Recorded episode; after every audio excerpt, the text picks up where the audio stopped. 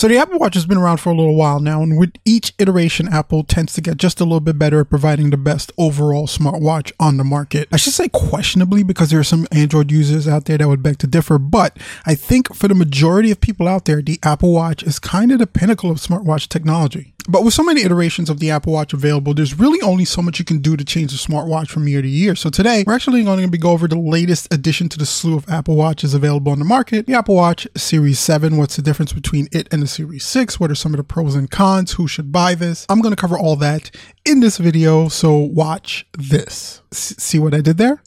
Well, buckle up because there may be some other watch puns sprinkled throughout this video. Let's get started because the clock's a ticking. So let's start right off the bat with taking a look at what this one does differently than the Series 6. And one of the biggest glaring changes between this one and the last one is the overall screen size. The Series 7 gives you a choice between a 41 millimeter and a 45 millimeter case, but both give you an overall 50% more screen. And they did this by eliminating some of the bezels that are usually associated with the Apple Watch to provide an overall larger screen, more real estate, while still fitting the watch in pretty much the same form factor as last year's. The watch itself is also still water resistant up to 50 meters, but they've also added an IP6X rating, which basically makes it dust proof, which comes in handy if you're in a really dusty place, I guess. They've also upgraded the screen to make it more durable and crack resistant, and you're also getting faster charging times with the Series 7 versus the Series 6. One of the hardest things to do with technology from year to year is differentiating it from the previous year, because even though technology changes so rapidly, it doesn't change so drastically. But I think a lot of the improvements from the Apple Watch Series 6 to the Series 7 can be really enticing for somebody looking to upgrade. The larger screen is definitely a selling point for a lot of people. A lot more real estate to view the things that you normally view on your smartwatch, like alerts, text messages, emails, certain things that you don't want to pull your phone out for. The larger screen is definitely going to come in handy and provide a lot more mobility in the information that you're consuming. I mean, it really is kind of simple math. More space equals a better overall viewing experience. And I think the Apple Watch Series 7 definitely nails that by providing just that much more space for you to view the things that you want to view on your smartwatch.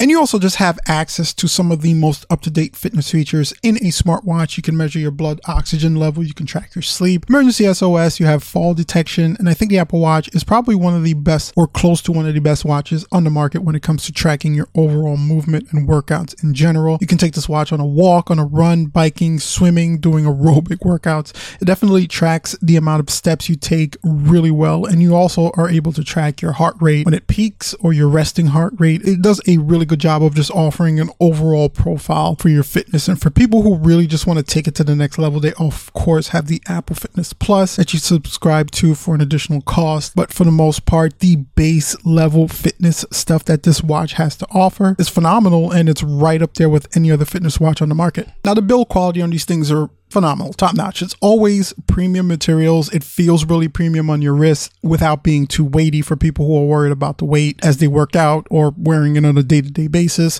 The setup process is as easy as it gets. This is definitely an Apple product through and through. You bring it next to an iPhone, it registers, it sets up, you're good to go. And one of the really cool features newish kind of features is the ability to set up different Apple Watches to an iPhone. If somebody doesn't have an iPhone, you can set up an Apple Watch for them on your iPhone. And this gives you the ability to have relatives like set up their watches. They can still view their messages, phone calls, and things of that nature without having full access to an iPhone. Of course, they're going to need some kind of data plan, but it does open the Apple Watch up for specific users who don't necessarily have an iPhone but still want the Apple Watch experience. Now, the battery life didn't change much for me between the Series 6 and the Series 7. Apple's saying that it gives you about 18 hours on a full charge. With the always on display, I was able to get about 20 hours, give or take, before the battery was down to about 10%. And naturally, the battery life is going to vary based on the amount of screen time you have, based on the settings that you can adjust, but it's still not beating the battery king for me, which is the Fitbit Versa 3. That battery just doesn't die,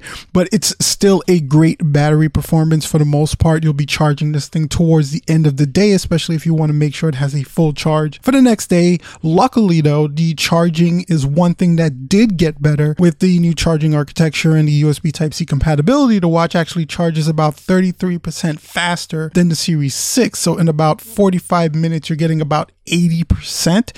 So if you're running low, you can top this thing off really quickly and you're good to go. So overall, I think the Apple Watch Series 7 is a solid upgrade from the Series 6. Some of the pros, you have a larger screen, faster charging, improved durability, some updates to how it tracks your health, not necessarily new health tracking features, but just doing a little bit better than it did in the previous generation, which is probably one of the biggest cons to this particular device is that there's no drastic generational update that I can point to other than the fact that it has a bigger screen than the Series 6. The battery remains largely the same, and that can be a downer for people who are looking to charge their watch less than they did in the previous generation. So, who would I recommend this watch for? Really, if you're purchasing an Apple Watch for the first time, yeah, why not go with the best one on the market? And this one definitely is that. If you're upgrading from like a Series 5 and lower, this is probably going to be a no brainer. You want to upgrade to one of the best ones on the market. Again, this one is definitely that. Now, if you do have a working Series 6, there's no issues with it. Probably don't really need to go out an upgrade unless you're looking for a bigger screen or more real estate. But for the most part, there isn't really, again, any generational changes here that would prompt me to recommend someone who has a perfectly working Series 6 to go out and upgrade. But overall, you still get some great build quality, some great features, form functions that you, you know come to expect from the Apple Watch. This one overall is still definitely a recommend on my part. You, you really can't go wrong.